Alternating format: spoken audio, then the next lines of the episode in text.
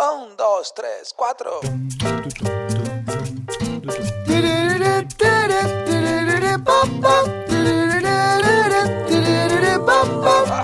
Neurona financiera, neurona financiera, neurona financiera, neurona financiera.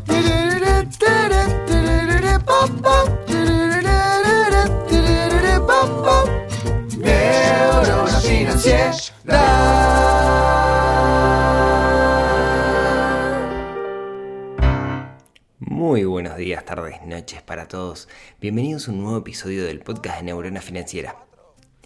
¿Te parece que a veces cuando vas al supermercado, de alguna manera gastas mucho más de lo que tenías pensado? ¿Tenés esa idea de que el costo de vida está carísimo, de que la alimentación es súper cara, que ir al supermercado es como meter un agujero negro en miniatura en tu bolsillo que va a robar todo tu dinero? Bueno, si estás en esa situación, si pensás que el supermercado es algo donde el dinero desaparece, este episodio es para vos porque vamos a charlar por qué pasa eso, por qué de alguna manera el supermercado es una máquina que está construida para sacarnos dinero, para que gastemos, y qué podemos hacer nosotros para controlarlos. Así que bienvenidos a este episodio, episodio número 114 del podcast de Neurona Financiera. La semana pasada fue una semana increíble porque eh, la semana pasada se lanzó el, programa online, lancé el programa de, de formación en el cual busco que las personas construyan su propio plan financiero personal y la verdad que tenía pensado dejar abiertas las, los cupos durante una semana, pero ya los dos días lo tuve que cerrar por un tema de capacidad de gente. Alguien me preguntaba, me decía, che, pero si es un curso online, ¿por qué lo, lo tenés que tener abierto tan poco tiempo? La realidad es que es un curso online, que los videos están grabados, pero también hay una comunidad y la comunidad implica un seguimiento y tengo una capacidad limitada de hacer ese seguimiento. Por eso no, no, no está abierto para, para, siempre. Pero bueno, seguramente el año que viene, creo, vamos a ver cómo va con este grupo, haga una, un, una nueva apertura del curso. Todo depende de cómo evolucionen quienes están trabajando ahora. En fin, vamos a lo que, a lo que estamos, que es esta sensación que tenemos de que se nos va el dinero mágicamente cuando vamos al supermercado. Así que vamos a hablar de cierta forma de consumo inteligente. Saben que a mí me gusta diferenciar lo que es ahorro de consumo inteligente. Para mí, ahorro es cuando yo guardo dinero con un fin específico. Consumo inteligente, para mí, no es otra cosa que cuando yo, de alguna manera, consumo con respecto a un propósito. ¿Sí? Como, como le dije alguna vez a, a mi amigo Jaime, yo no es que sea tacaño, es que no gasto en cosas al pedo. En otras palabras, digamos, no gasto sin propósito. Cada gasto tiene que estar alineado con algo. Eso es lo importante.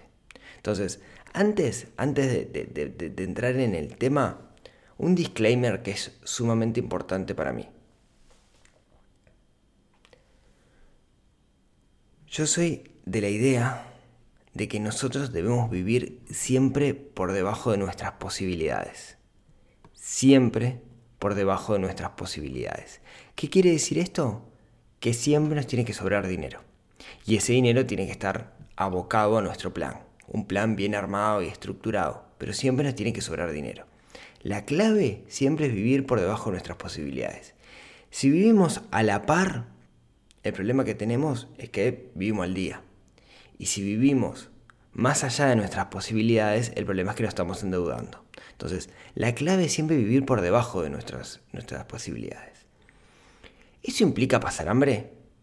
No. ¿Eso implica tomar cervezas baratas? No.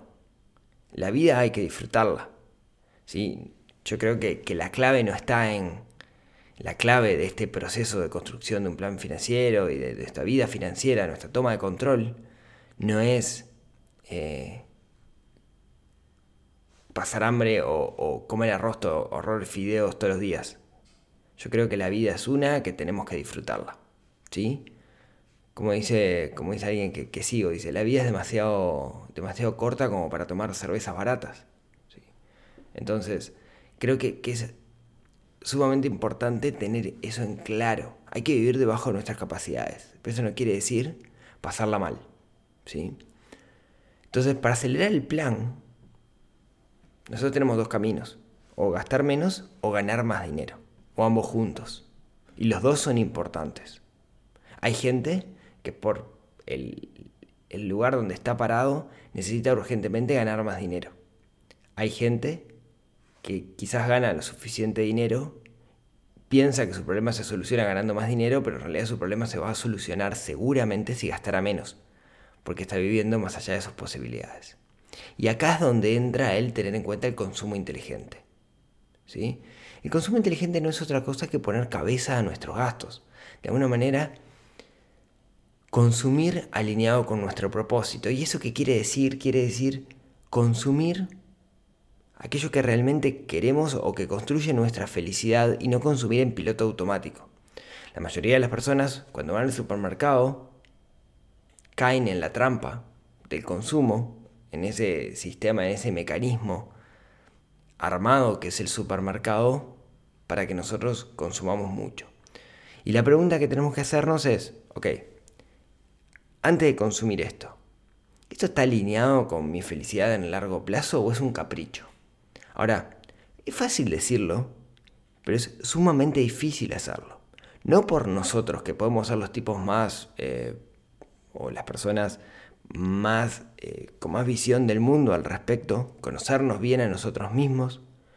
La realidad es que el supermercado es una máquina armada y diseñada para hacernos gastar dinero, para que consumamos, para que compremos. Nada en el supermercado está puesto al azar. Cualquier cosa que está ahí, desde los colores hasta la música ambiente, hasta el espacio entre las góndolas, está pensado para que nosotros consumamos.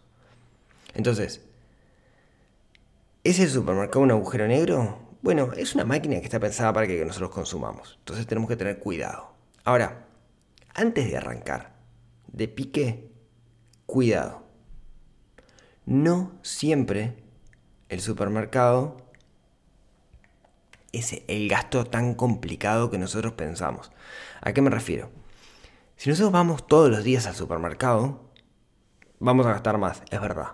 Pero además vamos a tener la percepción de que gastamos más, porque va a ser un gasto recurrente y sumamente consciente. ¿A qué me refiero? Recurrente porque lo vamos a hacer muy seguido y consciente porque cada vez que voy tomo conciencia que estoy gastando. Entonces me va a dar la impresión de que gasto mucho. ¿Eso quiere decir que todo el mundo gasta mucho en el supermercado? No. Pero tampoco quiere decir que tengamos que descuidarlo. Entonces, ¿cómo lo primero y lo más importante? ¿Cómo puedo tener certeza, una firme certeza de que en realidad el supermercado es un gasto significativo para mí? Bueno, llevando un registro de gastos. Desde el vamos, el registro de gastos es la clave.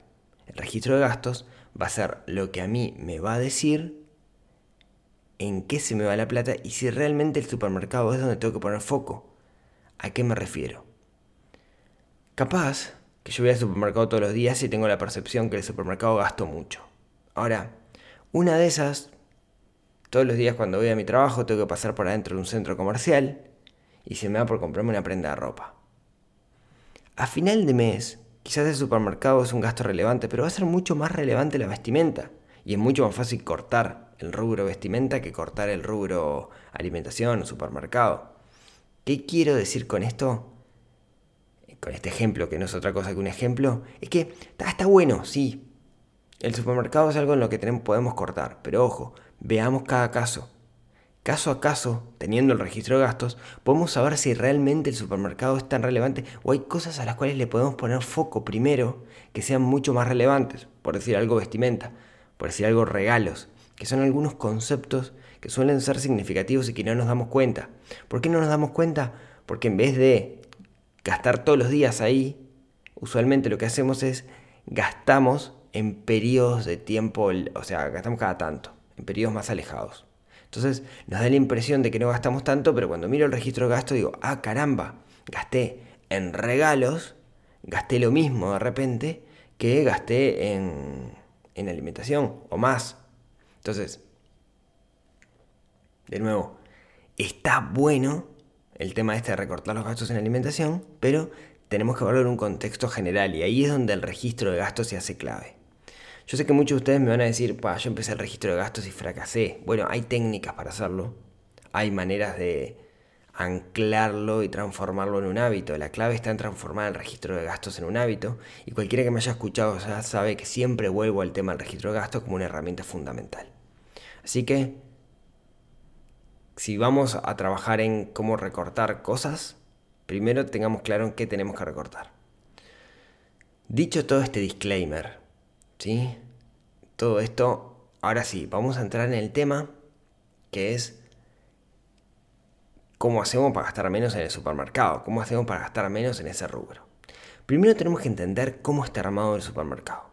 El supermercado es una máquina diseñada para que nosotros gastemos. Está diseñada para que gastemos mucho. No está diseñada para proveernos de las cosas que necesitamos. ¿Sí? Está diseñada para que gastemos. Entonces, tiene algunos patrones comunes, no importa el lugar del mundo en el que esté, usualmente es igual. Una cosa divertida es ir a visitar supermercados del mundo.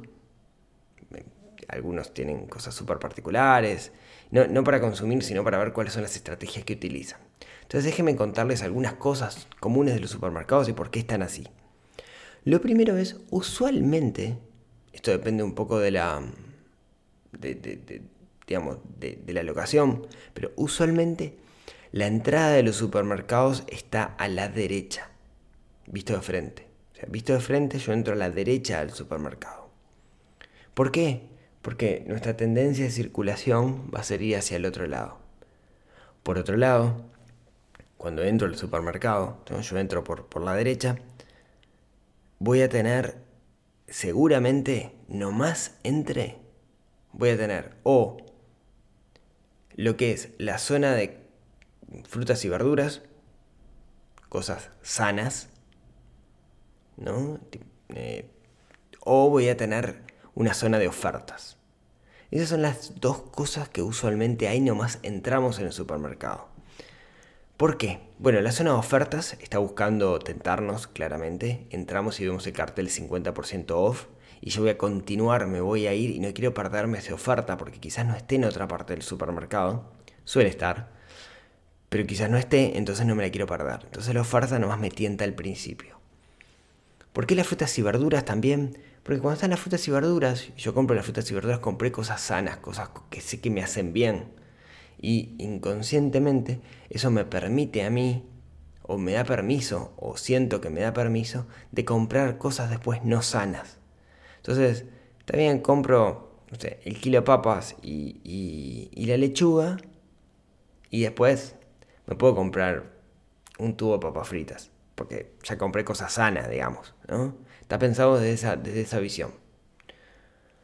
Por otro lado, por otro lado, siempre se busca en el supermercado que la velocidad dentro del supermercado sea lenta.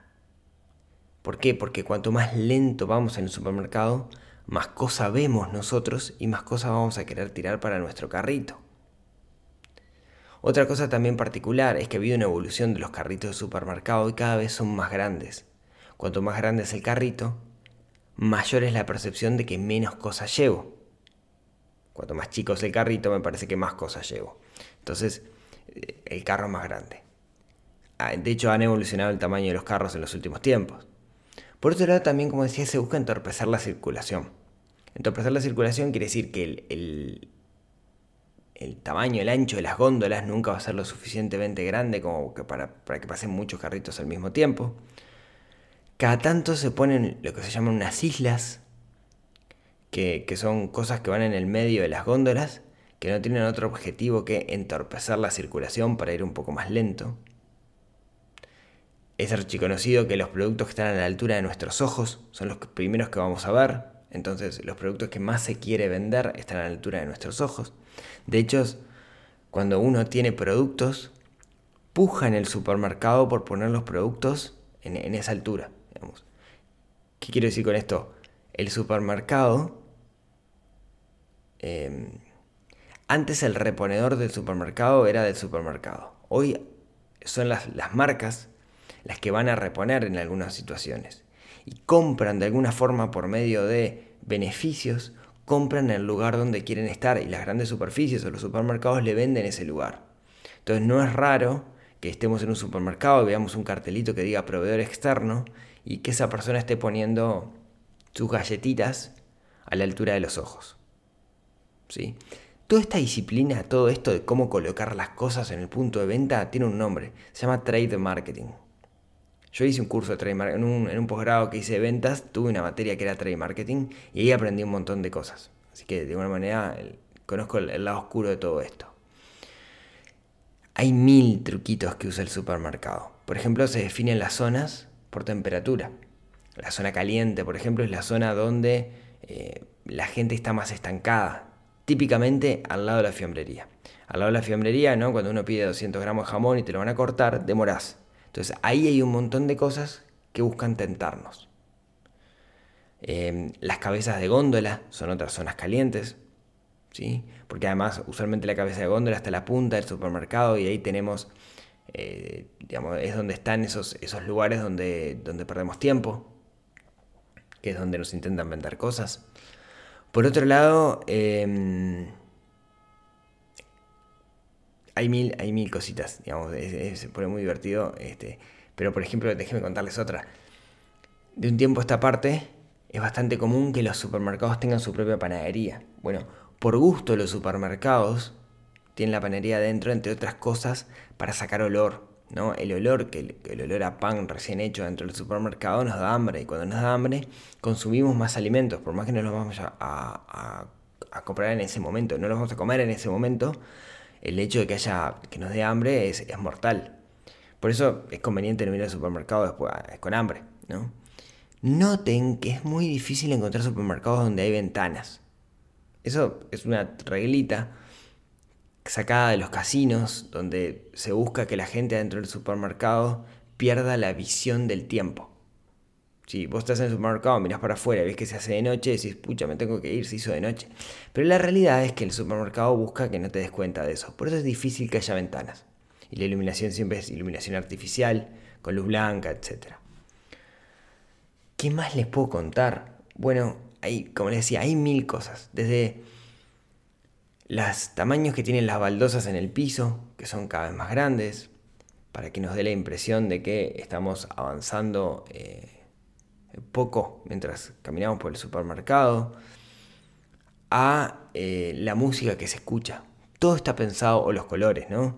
Todo está pensado para hacernos gastar.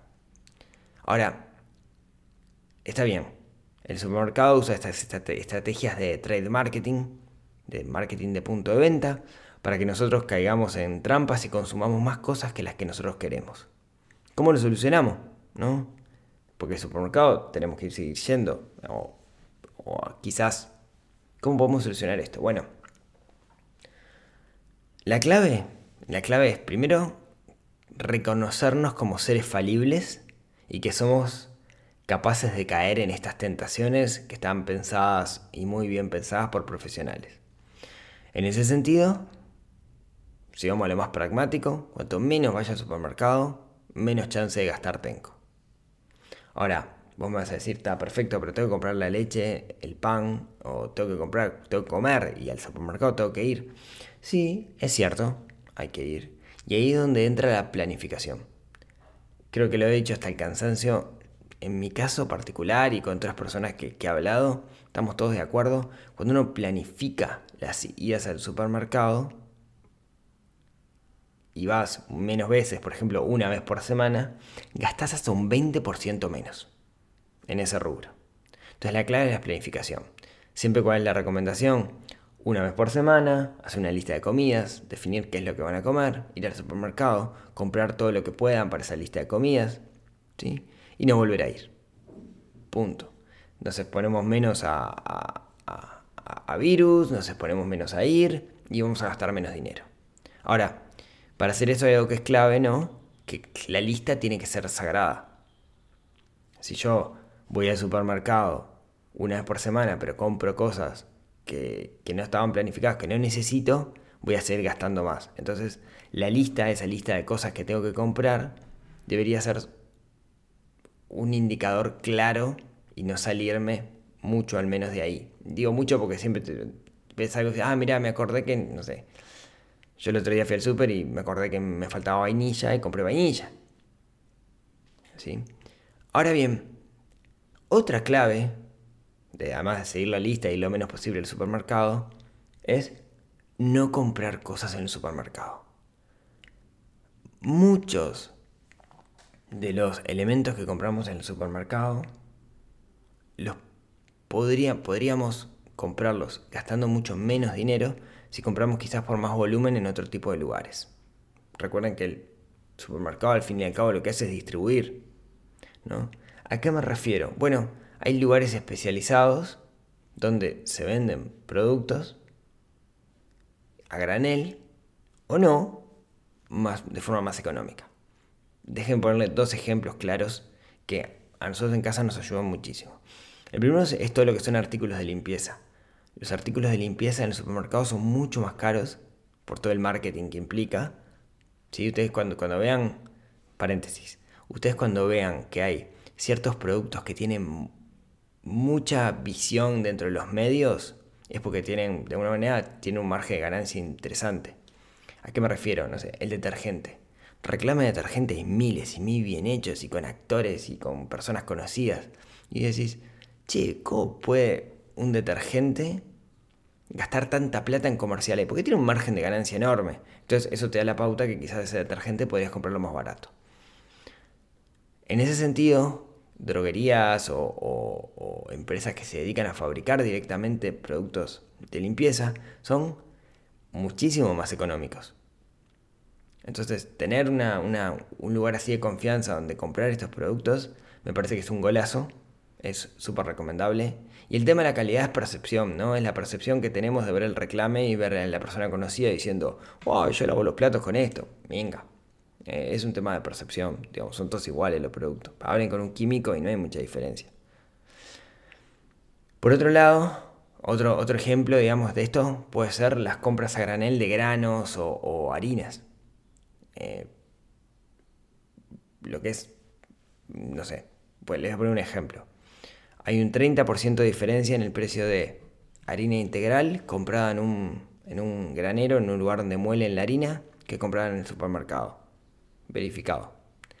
Entonces, si yo puedo, no sé, ir a uno de estos lugares que, venden a granel, la realidad es que me va a salir mucho más barato. Y yo sé más o menos, puedo calcular cuánto avena voy a consumir en una semana o en un mes, o cuánta harina voy a consumir en un mes. Y me aguanta un mes. Entonces, una, vez, una vez por, mes, comprar esas cosas. ¿Qué estoy haciendo? Estoy minimizando las idas al supermercado. O cuando voy al supermercado hay cosas que no tengo que comprar ahí porque ahí son más caras. Hay otros rubros. Déjenme darle un par de consejos más. Uno ya se los dije que es no ir con hambre al supermercado. Y el segundo es un poco más complicado para muchos de nosotros que es no ir con gurises chicos. Cuando vamos con un niño, piense que el supermercado está pensado, digamos, para, para hablarle al niño de 5 años que tenemos dentro. ¿no? Entonces cuando vamos con un niño, es muy probable que terminemos cayendo en toma, comprate, toma este chocolate y cállate la boca. ¿sí? Bueno, no así, pero de cierta manera. Entonces, si podemos evitar ir con niños, mucho mejor. En ese sentido, piensen, por ejemplo, la caja del supermercado, que es la zona más caliente del supermercado, donde estamos esperando para pagar. Cómo ha evolucionado la caja y ahora es una góndola enorme con productos que buscan, de alguna manera, eh, despertar ese niño de 5 años que tenemos nosotros dentro que compramos el chocolate o algo sumamente impulsivo. Ahora, cuando vamos con un niño, directamente está pensado para ellos. Entonces va a pasar que ese niño va a querer cosas. Y vamos a tener que enfrentar un berrinche y todo. ¿sí? Entonces, me parece que es una, estas cositas que charlamos son algunas buenas herramientas que podemos tener para gastar menos en en el súper. Pero déjenme terminar con lo que dije al principio. No se trata de no gastar. Se trata de gastar bien, ¿sí? Y no caer en estas trampas que lo que nos hacen es consumir y gastar dinero en cosas que no están alineadas con nuestra felicidad. De nuevo, todo esto de las finanzas personales, como dice este amigo mío, no se trata de tomar cervezas baratas. Se trata de vivir la vida que queremos vivir, pero elijamos, seamos conscientes en qué gastamos y no gastemos en los que otros quieren que gastemos. Marquemos nosotros la agenda y que no los marquen otros. Y con esto terminamos este, en este, este capítulo 114. Muchas gracias por haberme acompañado hasta acá. Como siempre, muchas gracias a todos los que rankean esto, que los agregan en su biblioteca de Spotify, le ponen estrellitas en, iTunes o dejan reseñas en iTunes, que eso me ayuda pero un montón para ver por dónde mejorar. Aquellos que comentan también en iBox o en Google Podcast, si es que se puede comentar en Google Podcast. Los que me dejan comentarios en neuronafinanciera.com dentro de las notas del, episodio o todos aquellos que se comunican conmigo para, para decirme algo, ya sea por redes sociales o que se suscriben al newsletter. Así que bueno, muchísimas gracias nuevamente por haberme acompañado hasta acá. Y si tienen ganas, nos vemos, nos hablamos, nos escuchamos el próximo miércoles con otro capítulo que ayude a desarrollar nuestra neurona financiera. Hasta el miércoles.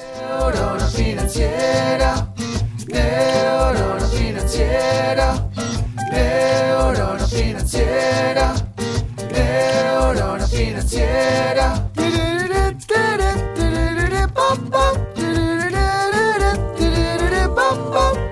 Neurona Financiera.